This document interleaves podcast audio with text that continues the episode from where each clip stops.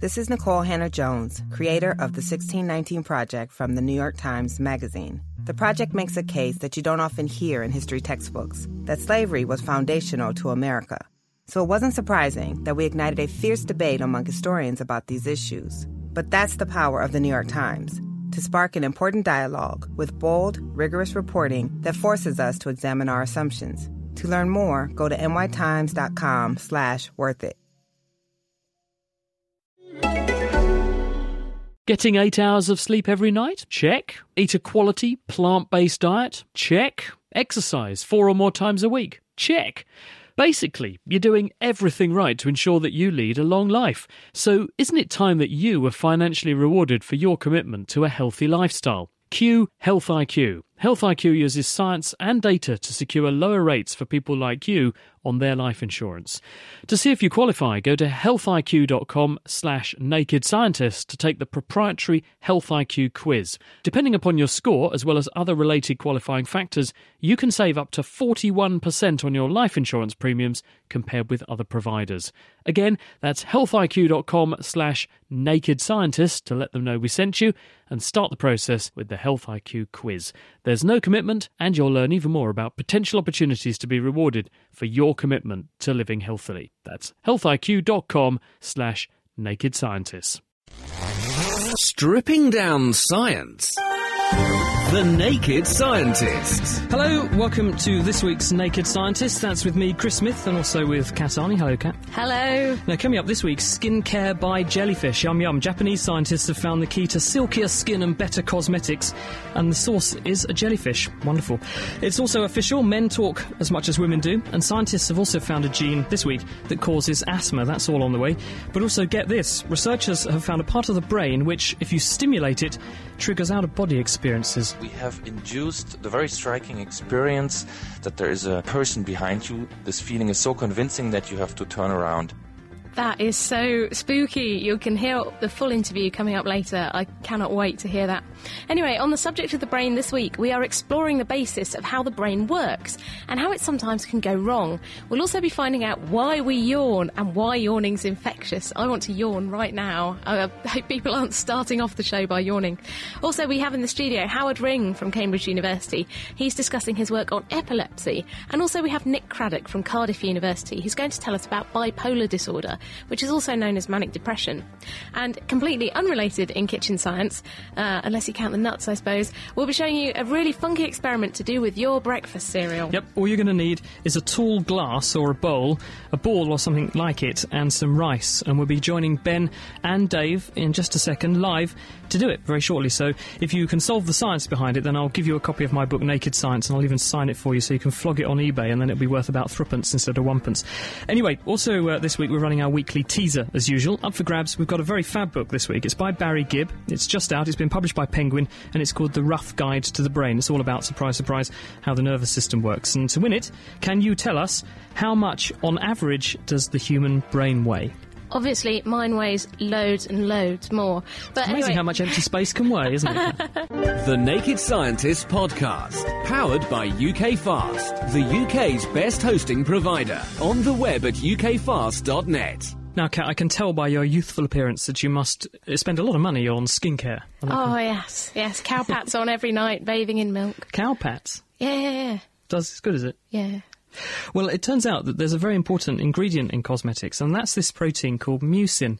It's the same stuff that your eyes make that makes your eyes very smooth and slimy, so your eyeballs can move around without resistance, and also so you can swallow food. It lines the stomach, and cells lining the mouth and the uh, esophagus and the stomach and the intestines ooze out this mucin because it makes things slimy. It's also very good at binding moisture, so it's an important ingredient in skincare products and cosmetics. What? Because it makes them Uh. smooth and silky. The way we get it at the moment for making makeup and things like that is from the stomachs of pigs. You can extract it from pig stomach, and also cow salivary glands. I'm not putting cow spit on my face. We just said you put cow pats on Well, there, so that it doesn't make any difference. But was a joke. uh, it turns out that uh, jellyfish are a really, really rich source of this protein, mucin, and it's a piece of research been done by someone called Kiminori Ushida, who works over at the Institute of Physical and Chemical Research in, in Wako, Japan. And Japan's got a jellyfish problem at the moment, and in recent years there's been a huge increase in the number of massive jellyfish that are turning up on the shores of Japan. We think because scientists, well, scientists reckon it's because they've constructed some artificial reefs to push up the amount of seafood that's available, because Japan thrives on seafood, marine produce. Also because of global warming, warmer waters mean these things move into the waters there, and also because of overfishing, because if you remove the fish, then they don't eat the little jellyfish, and the little ones turn into big ones. So, what can we do with them? Well, you could potentially turn them into makeup because they've done research on five different species of these jellyfish and found they all contain large amounts of this mucin. So instead of having to chew up cows' salivary glands and pig stomachs, we could turn to jellyfish instead. Slightly more acceptable to put dead jellyfish on your face than cow spit. Possibly. You can eat them. People, you, they're a delicacy actually, and someone a few years ago decided to make a jellyfish crisp, the equivalent of a bag of Walkers, but uh, jellyfish, instead. jellyfish. Yeah, apparently it tastes quite nice. That's pretty cool. A bit fishy, I reckon. Anyway, hot off the press, the the embargo's just lifted on this story. But scientists funded by Cancer Research UK have found a common gene uh, that can increase the risk of bowel cancer, and this is actually the first time that scientists have found such a common gene. Now we know that there's several gene faults that can increase the risk of bowel cancer, and there's genes called APC and HNPCC, but these are very rare, and only around one in 2,500 people in the UK have them. Um, but around a third of all bowel cancers are thought to have some kind of genetic component. So there's obviously loads of genes we haven't found yet. And the researchers in total, they studied the genes of more than 30,000 people, around half of whom have had bowel cancer. And they've pinned down a faulty region of DNA uh, to part of chromosome 8. So this is one of our human chromosomes. It's called 8q24.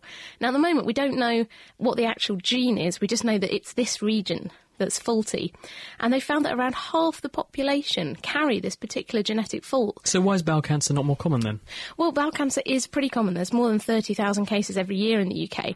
But this gene fault, although it's commonly spread throughout the population, it only increases your risk by about 20%. So it's taking your risk over a lifetime from about 1 in 20 to around 1 in 16. Oh, right, so it's, it sort of increases the chance, it loads yeah. the dice. Yeah, it's it's the, the the genes that we know of, like APC, they really increase your risk a lot. Whereas this is just a small increase in risk, but it's very widespread in the population. So at the moment, it's not possible to really genetically test for this because the risk's so small. But as research progresses, they're looking for loads and loads more of these low risk genes that then you could maybe think of screening someone for a whole panel of them, and you could work out Yeah, more accurately what T- someone's together risk they'd all add up to a much bigger risk. Exactly. We're talking of genes, there's another really exciting study which has come out of Imperial College down in London this week. Bill Cookson and his colleagues have found a gene for asthma. And they did it in a really clever way. They got a thousand children with asthma and a thousand children who didn't have asthma, and they looked at every single gene in every single one of them, and they used something called a single nucleotide polymorphism, or SNP, which are just flags. They mark up DNA hotspots. That's how they And- did this bowel cancer study. well, what they found great. was that they, they were able to home in on this region of chromosome 17 in these asthmatics, which was always changed in 30% of them and not in the ones that didn't have asthma. So they've called it ORM ORM DL3. Unfortunately, there the, the train goes the trail goes a little bit cold at that point because they don't know what this gene does yet, but it's something very important to how the immune system works. So what they think is that this is a risk factor for asthma. It could help us to therefore open up new avenues of working out what causes asthma and maybe new ways to treat it. Because once you've got a gene, you can work out what it does, and then once you know what it does, you can work out how to change what it does so you don't get asthma. We've seen loads of these you know, whole genome studies coming out recently. They finally got the technique, the technology right down, and we've had some coming out for, for breast cancer, this one for bowel cancer, asthma, and all sorts of other diseases as well. And um, and later we've got um, people coming up talking about bipolar disorder, and they found genes for those in similar kind of studies. So do stay tuned. Um, speaking about the immune system, um, researchers around the world are starting to realise that cancer is actually quite closely linked to inflammation and our immune system, and um, much closer link than we previously thought. And this week, researchers at the University of Cambridge have found a link between the immune system and breast cancer. And they found that molecules called cytokines, which play a key part in our immune response to infection, are also involved in producing milk in your breast during pregnancy. And so they think that this actually has implications for understanding breast cancer because cells that are responding to cytokine signaling, if they respond wrong, they might start gr- growing out of control and turn into a cancer. Um, it doesn't really fit with what we know about, you know, having babies and breastfeeding can actually reduce that's your protective, risk. isn't it? Yeah, that Yeah. can reduce your risk of cancer. But it's also associated with very high levels of the same hormones. Exactly. So it's it's kind of clouding the picture a bit, but it's it's adding to our knowledge and certainly adding to our knowledge about the immune system. Well, a little bit of a I suppose, a funnier story, which is that there's a researcher who's at Duke University in North Carolina, uh, Elizabeth Derryberry, how's that for a name? And she's been looking at birds and their taste in music. And I actually gave this a headline because I couldn't resist the pun, which is greatest tits, because uh, they're kind of bird, aren't they, tits? Yes. Um, but it's also quite funny. But the, the reason that I wrote that is because what she did was got some recordings of sparrows from the 1970s when they were singing to each other, and she got some recordings from the same species, obviously different sparrows, from 2003 she was interested in trying to find out how birds evolve their songs over time because it's obvious that birds we know sing with regional accents in the same way as Phil Rosenberg, when he's on this program, brings a uniquely northern flavour to the program and sounds totally different from the rest of us. He's got a local accent. We get a lot of emails about accents on this program. Well, this study is looking at how birds develop accents.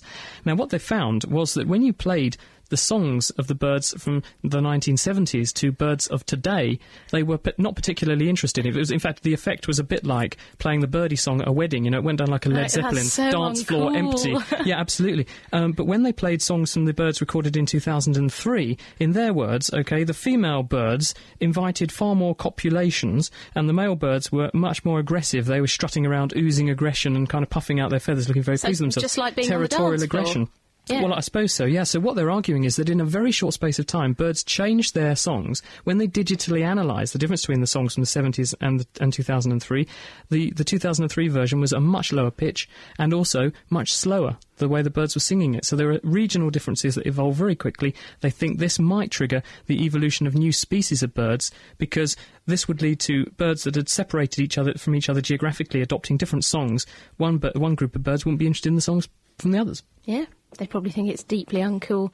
Anyway, and finally, uh, we have the answer to the question that's always bugged us. In that it's always said that women talk more than men. They do on this show, Kat. No Ah. way! Here at the Naked Scientist, I think it's hard to get an ed- a word in edgeways uh, from Dr. Chris because you're always talking. But anyway, new research from the University of Arizona has Right, that's enough of that. Let's uh, carry on. has suggested that men may be just as chatty as women. And what the scientists did is they recorded the conversations of 400 Mexican male and female students over six years and logged their words and analysed them. And they published their results in Science this week, the journal.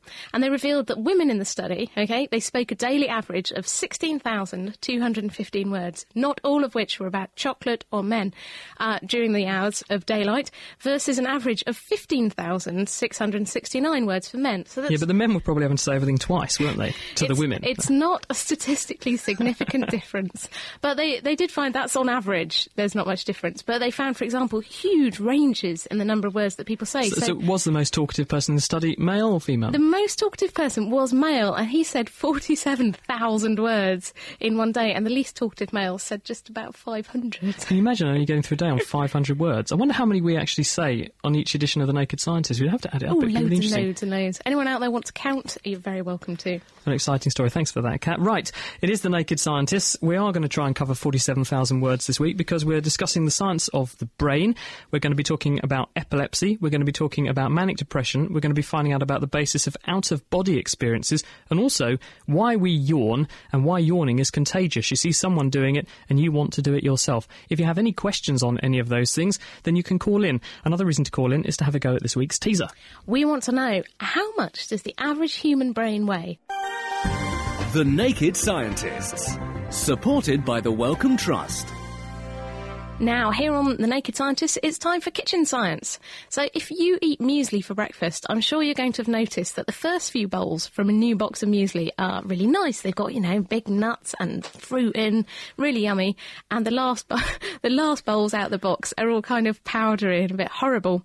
So, Ben and Dave have gone to Parkside Community College in Cambridge to actually find out why the raisins rise to the top. Hello, Ben. Hello, welcome to Kitchen Science. We're at Parkside Community College in Cambridge today. I'm with Dave Ansell. Hi there. I'm with Emily. Hi. And I'm with Matt. Hello. And Dave told me today we're going to be finding out why it is that the raisins always come to the top of your muesli. Well, muesli's got big lumps in it, sort of raisins, and you may have noticed they always end up at the top of the muesli. So you start your bag of muesli and you get really nice raisiny muesli, and by the time you get to the end, it's all horrible with none of the nice sweet things in it. I have noticed that, you're right. So we're going to explain what's happened. How are we doing this, Dave? Well, we're going to be building a model of some muesli. So raisins are big things, and the rest of muesli tends to be a lot smaller. So a good model is rice and some rubber balls, which are like the big raisins. Um, you also want a couple of pint glasses or large jars, and maybe a bit of carpeted floor. Stop you breaking the glass. And so, what if people don't have those little bouncy balls? Well, you could just basically try, try the same experiment with some muesli. Okay, then, Dave. So, with rice, bouncy balls, pint glasses, and the carpet, what's the first step? First step is fill the two pint glass about half full of rice. So, Emily, if you'd like to do that? Both of them, yeah. Yeah. So just tipping the rice to fill half two pint glasses. So we now have two pint glasses half full of rice. So now I want you to both take a one of these bouncy balls and poke it into the jar of rice. Put it in about halfway down and make sure it's covered up. There we go. Okay, then, Dave. So now we have two pint glasses, both half full of rice, and buried somewhere in there is a bouncy ball. This still doesn't look like breakfast cereal.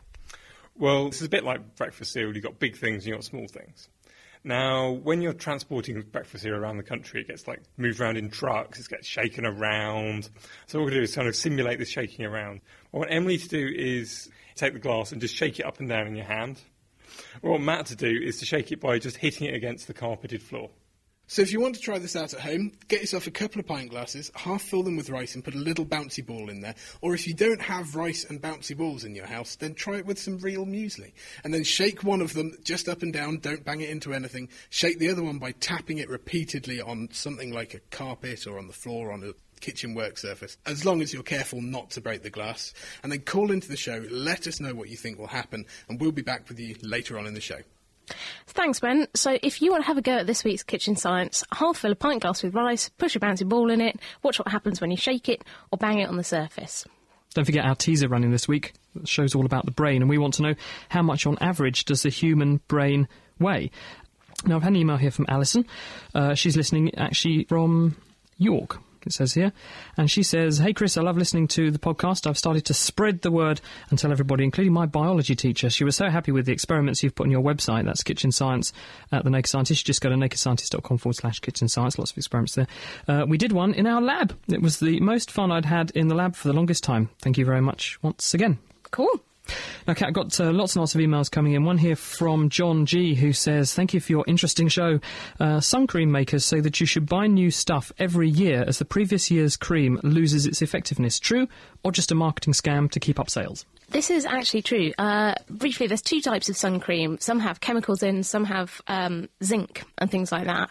And the ones with chemicals in, which are the most commonly available ones, they're the ones that kind of absorb into your skin and don't leave you all white and funny.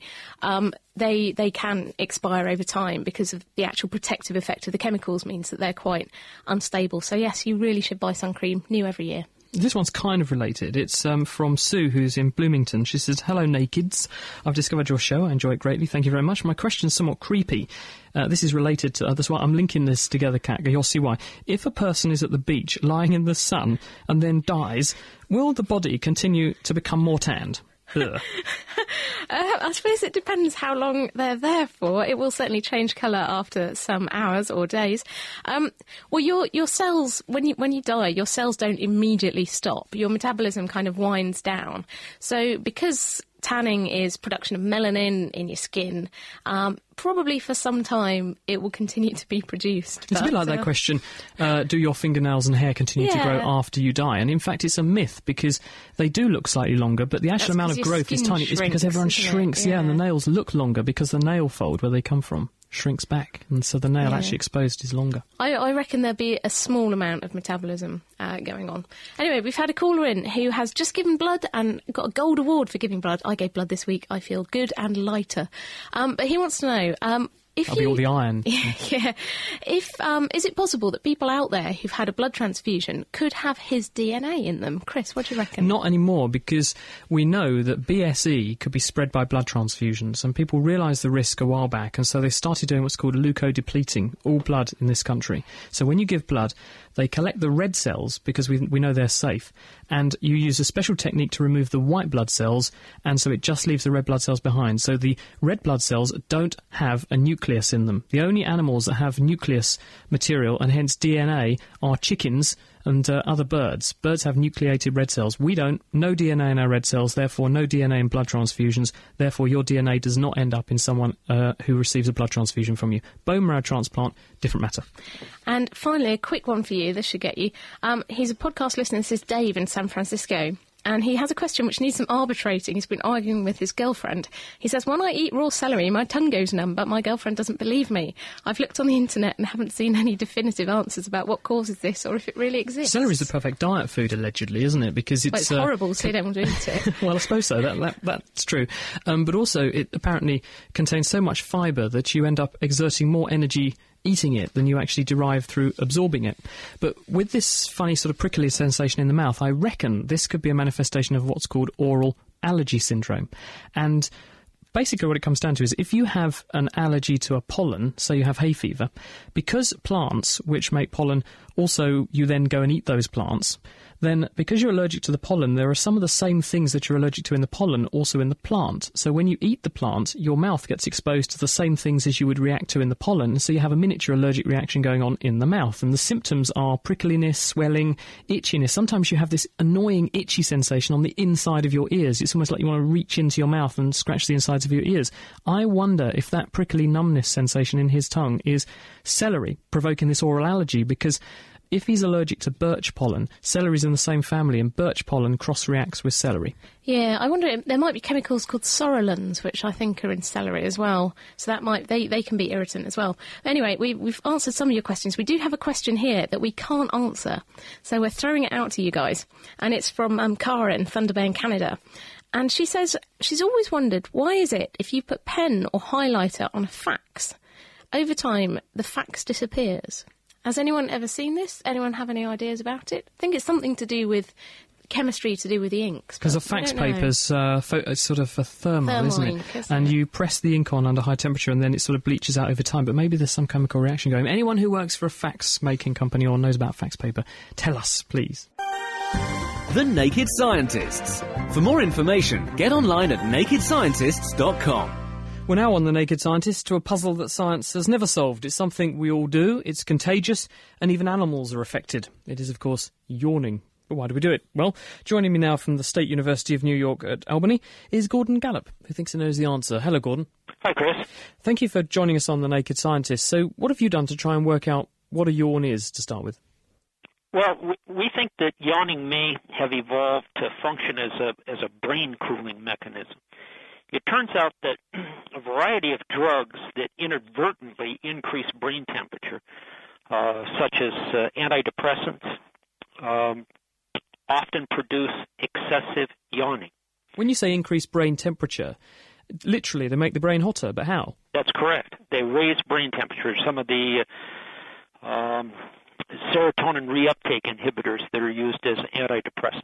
Is that because they make the brain more active? It burns more energy, so it produces I more heat. suspect that it. I suspect that it, it increases brain metabolism. And a side effect of that increase in metabolism and, and temperature seems to be more yawning amongst the sufferers. It seems to be the case. Likewise, sleep deprivation increases brain temperature, and excessive yawning is a common symptom of sleep deprivation. So, how did you try and tease out whether it's just the temperature or something else going on? Well, we focused on two well established brain cooling mechanisms, and it involves what's called nasal breathing and forehead cooling. And when you breathe in cool air through your nose, it cools the blood and capillaries in your nasal epithelium and sends that cool air to the brain. Likewise, when you cool your forehead, there are emissary veins that are connected to your brain and it cools your brain. So what we did was we had subjects either breathe through their nose or hold cold packs to their forehead and we discovered that under those conditions yawning stopped. How did you make them yawn? We made them yawn by having them watch videotapes of other people who were yawning. And so this was sort of contagious yawning. Contagious yawning, exactly. And by cooling the brain, presumably it eliminates the need to yawn, and as a consequence, you don't get contagious yawning under those conditions. So, are there any other explanations apart from the temperature related idea? Well, a lot of people think that you yawn in order to uh, replenish oxygen levels in the blood, but a lot of independent research has been done on that question. And it turns out that if you manipulate both oxygen and CO2 levels in a person's blood, it leaves yawning unaffected. Now, when you say you got people to cool their brain via their forehead, tell us a bit about that. How did that work? Well, we had them either hold uh, warm packs to their forehead, cold packs to their forehead, or packs that were maintained at room temperature. And those that held cold packs to their forehead stopped yawning. You don't think that's because it's actually quite unpleasant having something cold jammed onto your forehead, and, and this made the subjects more aroused and more alert just because they were doing something which could be quite painful, in fact? Well, they weren't so cold as to produce uh, painful after effects. Uh, but the fact that nasal breathing produces the same effect tends to rule out any discomfort. Well, let's look at the sort of group dynamic then. Why is it that if we're sitting in a, in a cluster together, um, I yawn, the person next to me might catch it and yawn? Probably the whole audience to this program are now yawning in sympathy with us talking about it, and not just because they're bored. Uh, why should that happen? What's the evolutionary purpose? There must be one because animals do it, as I said at the beginning. We think that contagious yawning evolved to maintain group vigilance so as to enable people to be better at detecting danger. That is, when someone yawns, we take that as evidence for the fact that their brain temperature is increased and their mental efficiency has decreased. Therefore, if everybody yawns, the overall level of vigilance on the part of the group will be enhanced. And so, in that respect, you're more likely to spot that tiger lurking, which is going to pluck you off if you all fall asleep. Precisely. Okay, well, thank you very much to Gordon Gallup for joining us and explaining that. Gordon, thank you. My pleasure. I'm certainly yawning now. I hope no one else is yawning too You're much. so at home. rude. I, I've perfected the art of yawning with my mouth shut. It's very useful. Yes, well, uh, you know, I'm sure your life is that. If your life is a bit more interesting. Well, yeah, then I wouldn't have wouldn't that need to yawn all the time. Yeah, you, well, Cooling my brain. Now, I've got to say hello to. Uh, I was just talking to Tom Doig, who is actually at Barkway School in Hertfordshire. He says that people in his class, and some of them are eight and nine years old, he asked me to say hello to them, and they listen to The Naked Scientists, and they love doing our experiments. And to sort of remind you, this week's Kitchen Science, if you want to have a go at it, you need to get a big glass or something full of, well, half fill it with rice, put some kind of object like a ball something like a bouncy ball into the centre of it, put, and then give it a really good shake around when you've filled the glass up to the top with rice, and tell us what happens. And you could win yourself a prize. I'm going to give away a copy of Naked Science. That's my book, and I'll sign it for you. Alan in Orpington uh, has written and said, Thank you for your answer all about um, blood transfusions just now. But in the 1960s, sometimes blood was taken and then, and then given directly to the recipient with no filtering or separation. Um, this is true. Uh, in the old days, we used to just match to see who had compatible blood and then give it to people because there was no major reaction. Um, what we now know is that there were various viruses that could be transmitted that way. So what people started to do actually was to kill off the white blood cells in the blood by zapping them with X-rays and gamma ray like things. So you can zap them with in- intense radiation. This blasts apart the DNA but doesn't damage the rest of the cells, so they still work as cells. So that's actually what they did. Um, so you were still not giving DNA. Otherwise, there would have been a, a reaction with the blood. And now it's time to head over to the States to find out what Bob and Chelsea have for us in this week's Science Update. This week for The Naked Scientists, we're featuring two ways to help the healing process. I'm going to talk about how suction helps, but first, Chelsea's going to tell us about a technology that could be best described as a blood based bandage. When you get a cut, blood molecules called platelets create clots and release healing chemicals. To help patients with healing disorders recover from surgery, doctors can actually concentrate a patient's platelets into a gel and apply it to the wounds. Recently, reconstructive surgeon David Hom, then at the University of Minnesota School of Medicine, decided to test the gel on surgical wounds he made in eight normal volunteers to see if it would help healthy people too. Whenever we had a greater than six fold increase of platelet concentration, we saw that they closed uh, approximately, I'd say, 10% quicker that may not sound like much, but Hom notes that for patients recovering from major surgery, it could shave two or three days and thousands of dollars off a hospital stay. Thanks, Chelsea. A vacuum cleaner like device may make children's hospital stays easier. This according to pediatric surgeon Oluyinka Olutoye of the Baylor College of Medicine. He and his colleagues studied children recovering from messy injuries and sores or complicated surgeries. They found that applying constant suction to a wound through a specialized airtight dressing not only promoted healing, but also reduced the need for painful and scary looking bandage changes. So many times the, the wound or the dressing changes are actually very uh, difficult situations for those children that they need to be medicated at times to keep them uh, calm and, and maintain and, and reduce the pain. The suction technique is already used in adults, but this study suggests that it's safe and effective for children and even newborns. Thanks, Bob. Next time we'll be back with what we hope are some less bloody stories from our side of the pond. Until then, I'm Chelsea Wald. And I'm Bob Hirshon for AAAS, the Science Society. Back to you, Naked Scientists. Thank you, Bob and Chelsea, and you can find out more about what they get up to on the web at scienceupdate.com. Um, we've had a few answers in, in our teaser, which uh, we want to know what's the average weight of the human brain. Um, Pat, uh, you're pretty much right. Yvonne in Whittlesey on the right lines. Andrew in Saffron Walden. Um, Elhurst, I think. Um, I don't know how big your brain is, but you're way over there. But now, talking about the brain, we're joined in the studio by Dr. Howard Ring, who's from the University of Cambridge. Hi, Howard. Hello. And um, most people are familiar with epilepsy. Perhaps, you know, we may have friends or relatives ourselves who have seizures and things like that. But actually, it's a bit more complicated as a disease, and, and that's what Howard's going to talk about. But tell us first, what is epilepsy? What causes it? And what sort of things happen? Okay, epilepsy is a, a, a disorder of the brain, and it's caused when groups of nerve cells f- essentially fire too fast. And the way in which the seizure shows itself is determined by how many nerve cells s- start firing abnormally. So if only a relatively small number of nerve cells fire abnormally, then the seizure may be rather limited, for instance, twitching of a hand or movements of a mouth or a face. However, when the whole cortex, the whole, out, the whole outer surface of the brain gets involved in this seizure activity, then you have what a lot of people would recognize to be a seizure, what we call a generalized tonic-clonic seizure, where somebody loses consciousness, collapses to the ground, um, they'll they'll go rigid and they shake, and the whole thing lasting anything from uh, you know a few minutes to well to longer, occasionally needing emergency treatment. And what sort of things can actually bring on epilepsy? Are some people born with it, or is it caused by something? Uh, or, yes, to all of the above and others. Um, certainly, it, it, can be caused uh, associated with various genetic syndromes that people are born with.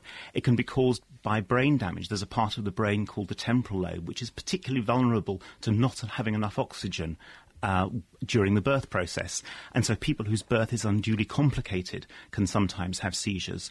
Uh, a kind of epilepsy that many of your listeners may be familiar with um, occurs in, in infants and young children below the age of about five, where they have a very high temperature. These are known as febrile convulsions. And these are convulsions. They're not epilepsy. And in general, people who have febrile convulsions don't go on to have epilepsy. And that's another important point that you can have seizures without having epilepsy and you can have epilepsy without having very obvious seizures. So it's an increasingly complicated subject. And how do we normally treat epilepsy? Mm, the great majority of people can be very well treated with anti-epileptic drugs. Approximately 70% of people who develop full-blown epilepsy, which is repeated seizures, having one seizure really isn't epilepsy, but having a tendency to repeated seizures is epilepsy. And about 70% of people with epilepsy will respond well to the first or second anti-epileptic drug that they will be given. How, how do these drugs actually work? It sounds incredibly complicated to give someone a drug that actually affects their brain in this way. Um, it is incredibly complicated. Um, uh, in fact, it's sufficiently complicated that I can't give you a very good answer. I'm not sure that many people can, but basically, there are different things that can excite or calm down or inhibit brain nerve cells. And in general, things that calm down or inhibit nerve cells, particularly by increasing uh, in certain parts of the brain a, a, a transmitter between nerve cells called GABA, will help to reduce the, the, the, number of seizures. There's another neurotransmitter called glutamate, which excites nerve cells, and too much glutamate activity causes fits. And so, other gro- groups of medicines that are effective are those that reduce the activity of glutamate. So, basically, increase GABA or decrease glutamate, and that will have an effect. So, we, you know, we see people maybe having fits and they're they're quite dramatic. But what are the, the other things that epilepsy can sort of bring on the other the other problems? Because obviously for people's families it can be quite distressing. Absolutely. Well, uh, that's a very good question. And what we always say is that epilepsy is more than just fits or seizures. Seizures are a, a symptom of epilepsy. One of the important ones, and I, I, am very eager to mention this, is that there is a social aspect to the condition. In the past, people were frightened of other people who had epilepsy. People were afraid that seizures meant you were possessed or that there was something awful happening. Um, and I'm very pleased to have this opportunity to say that's not the case at all. Seizures are simply a, a, a, symptom of a localized disease in the brain that can be adequately treated. Um, and so, really, what happens is that we need to educate people that, that seizures are nothing awful and to try to help people fight the stigma that is sometimes applied to those with epilepsy. So that's the that's one kind of treatment, education for social stigma. Another thing that I'm particularly interested in is the relationship between epilepsy and psychiatric symptoms. And although the two might seem to be rather different, uh, first of all, they both involve the same organ, that is, the brain. And sometimes what happens is that if you have a discharge in one part of the brain, that can actually generate a range of psychiatric symptoms. These might be to do with depression. You might sometimes rarely, but, but sometimes quite dramatically, get symptoms of what we call psychosis. So seeing things that aren't there, hearing voices. Haven't people felt profoundly religious experiences as a consequence of epilepsy? Well, this is where it gets extremely interesting. Um, the, the brain as you know, does all sorts of amazing things. Pretty much it does everything we are and everything we do. And epilepsy is a manifestation of increased activity in those brain cells, and therefore all the things that we can do, essentially, can be generated by seizures. But because it's an abnormal way of activating these nerve cells, we get things broken up. We don't get the whole pattern of behavior. So people have had intense religious experiences. There are accounts of, of a feeling of conviction, of an absolutely free floating certainty. This is right, which just exists by itself which is rather unusual, where in fact it does relate. I suppose if we can home in, Howard, on which bits of the brain are triggering those funny experiences, they paradoxically give us some clues as to what those bits of the brain do, and therefore a better understanding of how the brain works. That's absolutely right, and in principle it should be very straightforward. You map where the epileptic focus, that is the site at which the seizure originates, is, with the behaviour, and you know exactly what's going on. It's not as simple as that for several reasons. First of all, because it turns out that there are several different parts of the brain that can generate individual emotional psychiatric symptoms. And secondly, it's very hard sometimes, particularly if you don't have depth electrodes, wires in the brain recording exactly where the seizure is starting, to be sure exactly where the seizure is starting, because of course a nerve cell is a microscopic thing, and we're looking at chunks of brain, you know, millimeters or, or, or bigger. Thank you very much. This is Howard Ring, who is from the University of Cambridge and he works on epilepsy. Now, do you ever get that feeling that there's someone who's standing just behind you, even though there might not be? Well, Olaf Blanke from the Brain Mind Institute at the École Polytechnique in Lausanne in Switzerland thinks he's found a way to provoke that feeling merely by stimulating a particular part of the brain that's called the temporoparietal junction. Now, this is all coming from an investigation of a 22 year old woman who was originally being checked out for a surgical treatment for her epilepsy doctors had decided to try and remove the part of the brain that wasn't working properly to try and stop it triggering fits in this lady.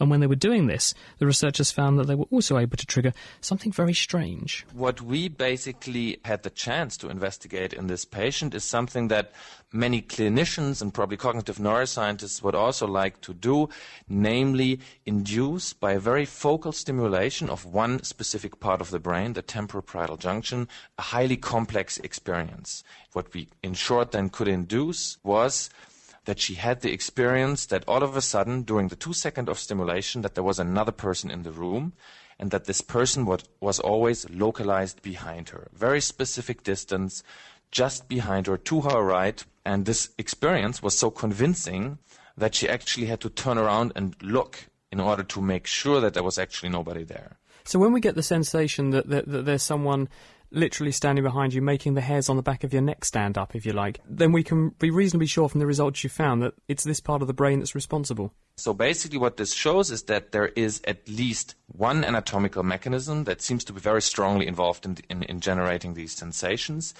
And although it's a highly complex phenomenon that you can find in schizophrenic patients, but also in healthy subjects, it seems to be due to disturbed brain mechanisms exactly at this area. Is it significant that it's on the left? Because it, does the person see the see the apparition, if you like, or feel the presence of the apparition mm-hmm. on the contralateral, the opposite side of the body, because you're stimulating the left? And, and if you were to do it on the right, would you get the converse effect?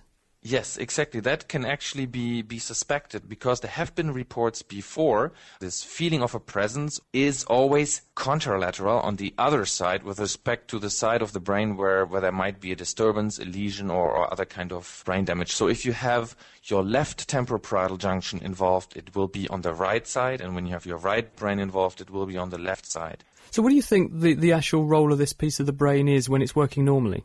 Actually, we have observed it in the induction of similar illusions as well.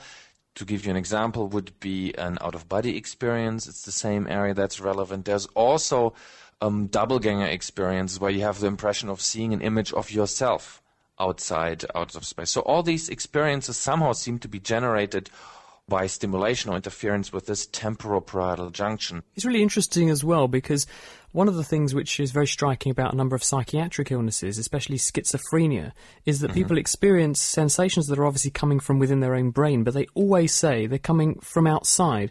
So, is there any evidence to suggest that, again, this part of the brain might be involved in causing that?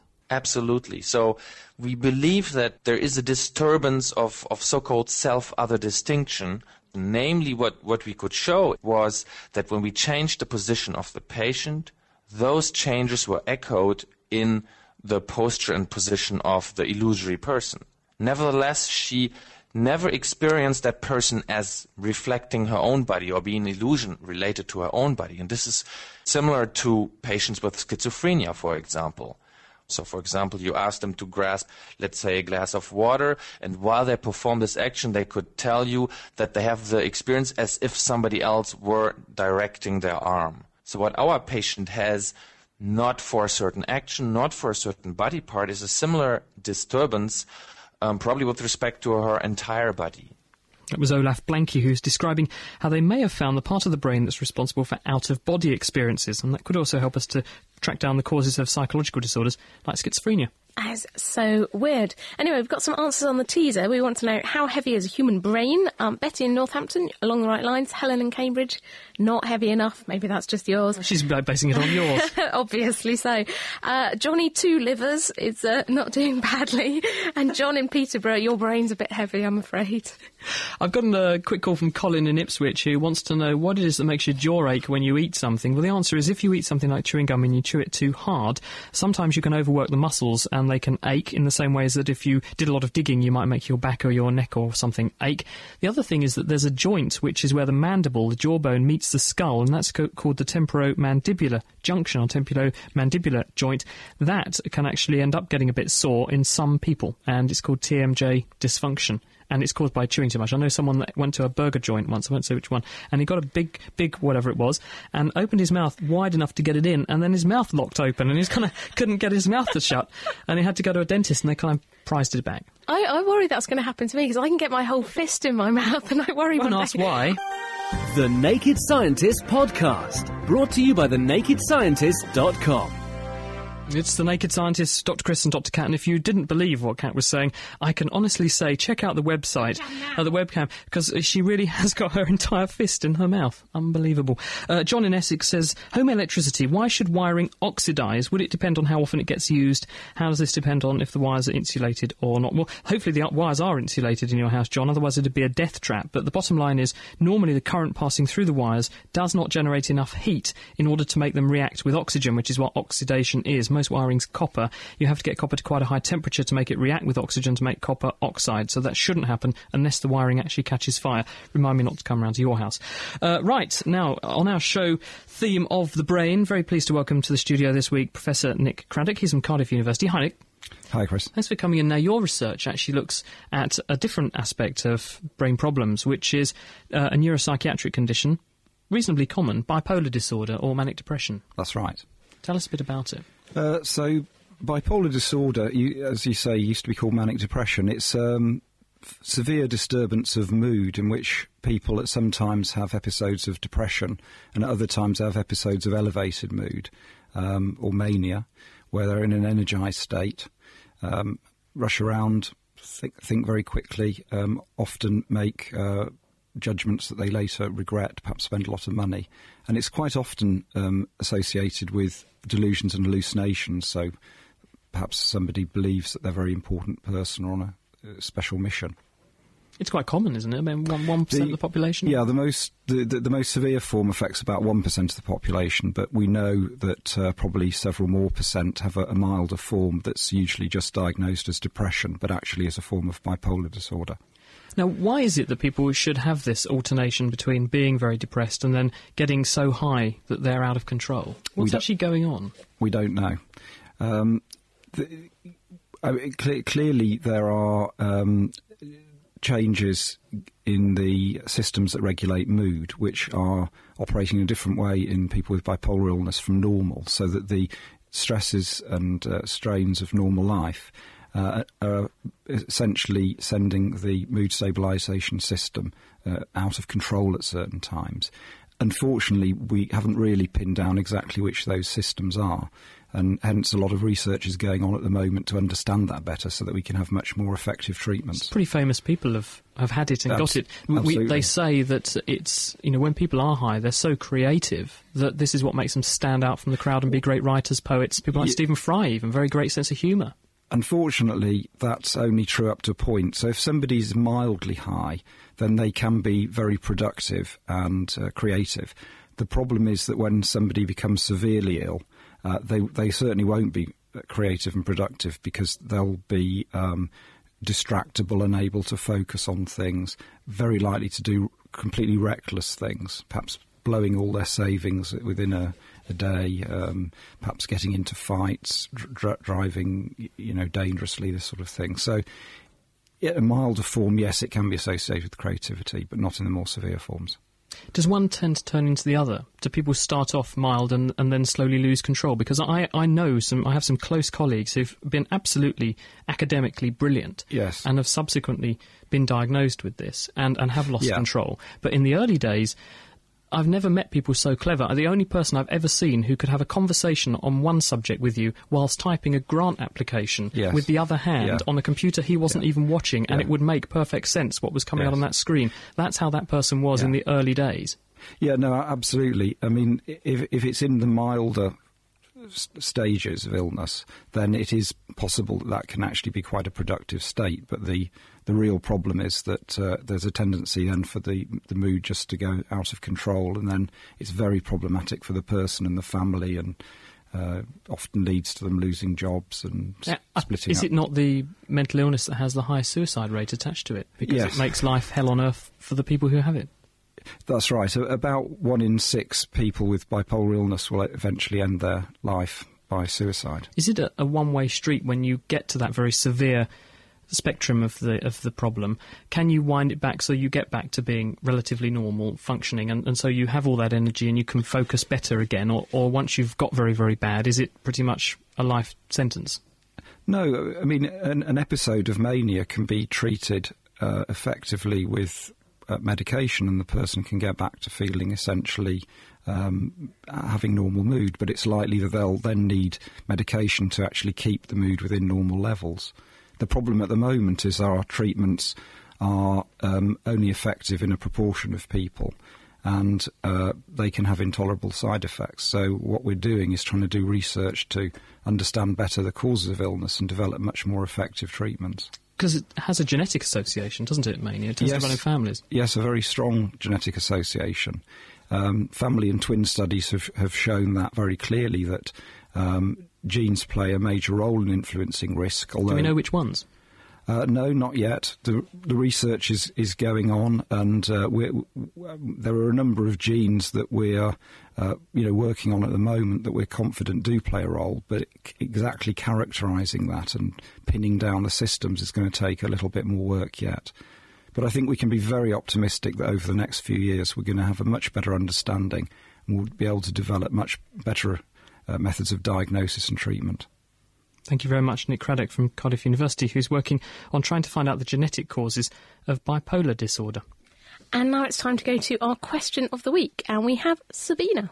Hello, welcome to this week's question of the week. This week's question was posed by Kevin. Hi, this is Kevin Kinney in Plainfield, Indiana, and I'd like to know what shape black holes are. They're always depicted as though they're flat. Is that correct? Thank you. We've had an email in from Guy Sheffer, who is doing his national service in Israel and says our podcast keeps him sane. Well, we're glad to hear it. I think the Naked Scientist podcast should be standard issue to all military. He says a black hole's shape is a perfect sphere. Roger Penrose came up with the idea and showed that black holes collapse to a perfect sphere thanks to the gravity pulling all the matter into a single point. He called it the no hair theorem, meaning that black holes have no hair or any other shape. Guy also adds that this idea was adapted by Stephen Hawking in his thesis, where he showed that the universe might be thought of as a black hole. And in the Big Bang, the universe had no hair or distinguished shape. However, he isn't sure about this today. Thank you, Guy. If Stephen Hawking is listening and would like to comment, then please drop me a line to questionoftheweek at thenakedscientist.com.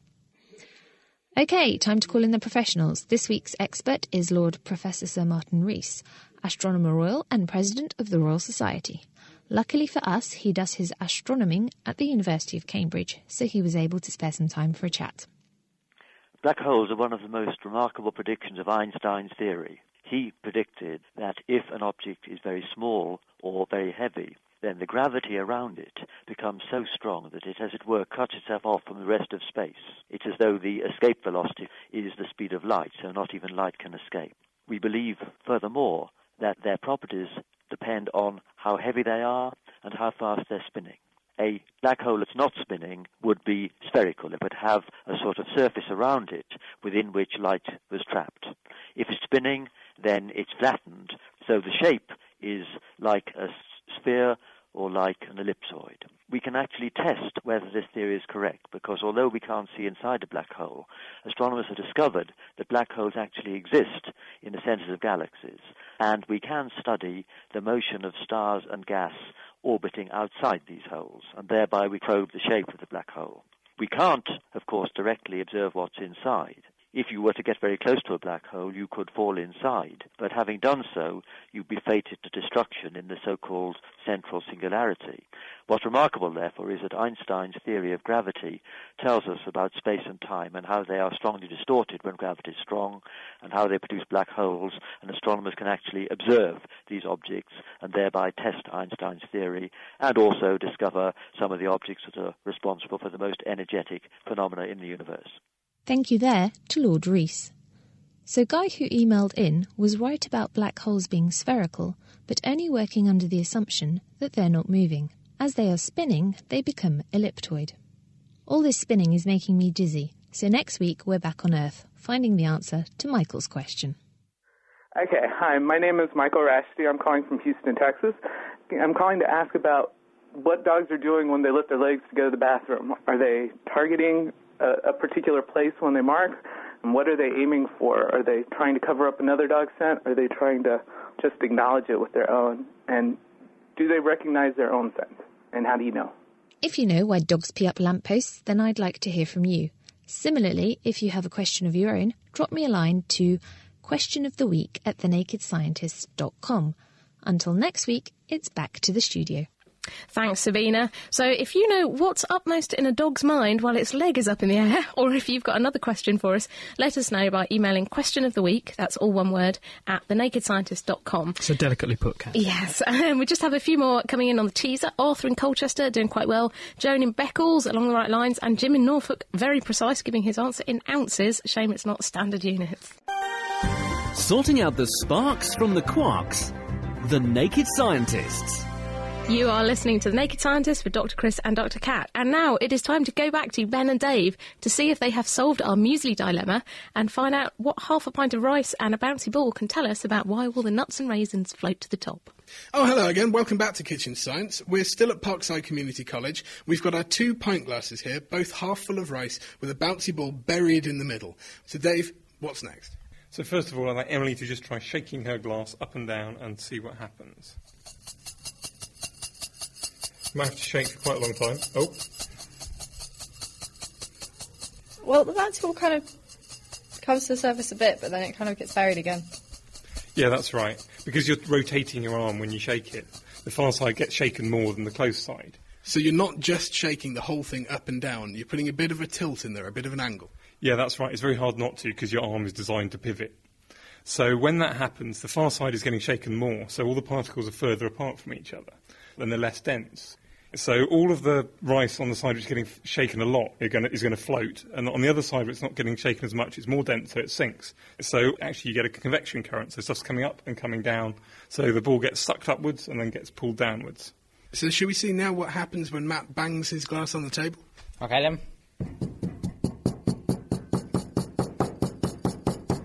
Keep going, Matt. What's happening? Come on, bouncy ball. Oh, oh, it's appeared. There we go. It's appeared at the top. Now it's the bouncy ball staying where it is and not moving.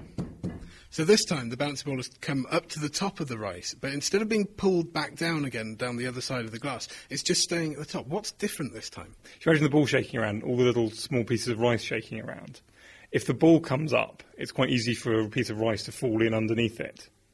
But if a piece of rice comes up making a hole, the odds are it'll, the ball will still be held up by a load of other pieces of rice, and so the ball can't fall down. So the ball can only go upwards, it can't go downwards, so it tends to float up to the surface. So this is the same process that happens in a box of muesli while it's on the back of a van. Yeah, so the big lumps in the muesli tend to float up to the surface. And also, if you've ever been to a stony beach, you'll find the larger stones tend to be at the top because they tend to work their way upwards as the small stones fall in between them. Did you expect that to happen? Uh, no, I actually didn't. I thought the bouncy ball would go down. And did you ever expect that, that you could prove why the raisins are on the top using science? Um, well, not with rice and bouncy balls, to be honest. Okay, fantastic. Well, I do hope that you tried this out at home. That's all from Kitchen Science this week from Parkside Community College. And that's all from Dave Ansell. Goodbye. From Emily and from Matt. Bye. And goodbye from me. Oh, thanks, Ben. So, bouncy ball is like raisins and rice is like muesli. Hmm, I'm not going round for breakfast, a breakfast at I had some house. cereal like that. Mm, yeah, not very nice. Anyway, so that experiment and loads and loads more can be found at the Naked Scientist website, and that's www.thenakedscientist.com slash kitchen science. It is Dr. Chris and Dr. Kat with the Naked Scientists, and we're joined this week by Nick Craddock, who's from Cardiff University, and Howard Ring from Cambridge University. We've been talking about the science of the brain. So we've got some sort of rapid fire questions for you guys. Um, I've got one here from Ed Baker. He is from Brighton, Sussex University, and he says Homer Simpson once said, "Every time I learn something new, it pushes some old stuff out of my brain." And I was wondering, I'm a history student from the most examined generation in history, and as I sit here memorising the last 50 years of the European Economic Community, poor thing, am I in fact simultaneously forgetting potentially more important information, such as my sister's birthday or how to play the harmonica? Serious stuff. Or maybe then the extra 90% of my brain I recently found I could use, after all, is uh, is extra storage space. What do you think, guys? I think that you're perfectly safe, actually. I think that um, there's probably far more capacity in your brain to put stuff in than um, you'll ever use, although recalling it can be difficult. And I think that there's increasing research recently that's been demonstrated that recall is the tricky bit, um, but that there's far more in there than you might ever have thought. So, how much do you think I can keep in my head? In bits, I have absolutely no idea. But just think, th- in think back to that's what I feel yeah, like in, yeah. think, think back to when you've you know you go into a, walk into a room. There's a movie on. You see the first 15 seconds of it as you walk into the room. And you think, oh, I know that. I saw that five years ago. Imagine you've got lots and lots of, of snippets that you can just identify. A bit of music. Imagine how much is stored there. Think how many hard disks that would require. There's a question from Colin, um, sorry, Chris, who has phoned in to say, why do certain foods trigger panic attacks and possibly depression? Well, that's a right. I mean, the obvious one that comes to me is coffee, because Yeah, no, no. coffee potentiates adrenaline, yeah, doesn't it? Yeah, yeah. Well, right, yeah. I mean, I suppose the answer is we're not absolutely sure on that, but th- certainly um, things that influence neurotransmitter systems that can alter mood or create anxiety feelings. Um, some of those ov- obviously can also be influenced by mo- um, uh, foods. You mentioned Because if you eat food that's deficient in the amino acid tryptophan, that gets turned into the brain into 5-hydroxytryptamine, which is serotonin, the brain's feel-good chemical. So if you have that, then that can make you Yeah. depressed. And if you have food that doesn't have that, That- in, people have done yeah. experiments on that. No, that's true. Yeah, and th- there, there are certainly situations where you can show by depriving someone of that, you can acutely induce uh, low mood, and certainly. Um, one of the reasons people like to binge on chocolate is it, it, it that can actually boost the levels of There serotonin. you go, Kat, you're off the hook. and, and that that can help. But I, you know, I mean, undoubtedly foods can play an important role, but I think one shouldn't overinterpret the uh, the influence of foods on that. Thanks, Nick. So, Kat, tell us how big is the normal person's brain? Not your enormous My excuse for a brain, brain. but the normal brain. How much well, does it weigh? That's we, our teaser this we week. We do have a winner on our teaser this week. Now, the human brain weighs roughly 1.3 kilos, and it ranges from about 1 to 1.5 kilos. Has an average volume of 1.6 litres. Now, the male brain is slightly larger than the female mm-hmm. brain, thank but you, there thank is you. no evidence that men are any cleverer than women. And our winner this week is Jim from Norfolk, who said it sort of ranges from, he, he gave his answer in ounces, 44 to 49 ounces, which is 1.2 to 1.4 kilos. So um, you're our winner this week, and you win a copy of The Rough Guide to the Brain. And interestingly, uh, Neanderthals, who were a sort of ancestor of ours around a bit before we were and died out about 28,000 years ago on Earth, they had bigger brains than we did. Well, that goes to show. Well, that's pretty much it for this week. Thank you very much for listening. And thank you also to Nick Craddock from Cardiff and Howard Ring from Cambridge for leading us through the science of mental illnesses and epilepsy. Next time, we're going to be looking at the fuels of the future with a new way to make hydrogen on demand for cars and a new chemical made from sugar that packs the same punch as petrol. Sorry, gasoline. All right, US people. That's next week's Naked Scientists. And if you'd like to be part of it, do drop me a line, chris at nakedscientists.com. Now, don't forget that nominations are open for the Podcast Awards. That's at podcastawards.com. Please drop by there and nominate your favourite science show. Hopefully that's us. And also do give the Nature podcast a listen. That's at nature.com forward slash podcast. We made that too, and it's stuff full of current scientific discussion and discovery. Finally, I'd like to say a massive thank you to our wonderful production team who are Ben, Azzy, Dave, and Sabina. See you next week.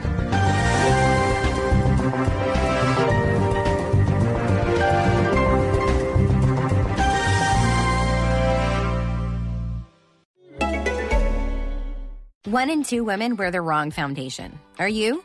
Time to upgrade. Il Makiage is the boldest new brand in beauty. With 20,000 five star reviews, their Woke Up Like This foundation is a bestseller for a reason. Available in 50 shades of flawless natural coverage, all cruelty free. And with Try Before You Buy, it's risk free. Take the Power Match quiz to find your perfect shade and try it free for 14 days. Go to ilmakiage.com slash quiz. That's I L M A K I A G E dot com slash quiz. Thank you.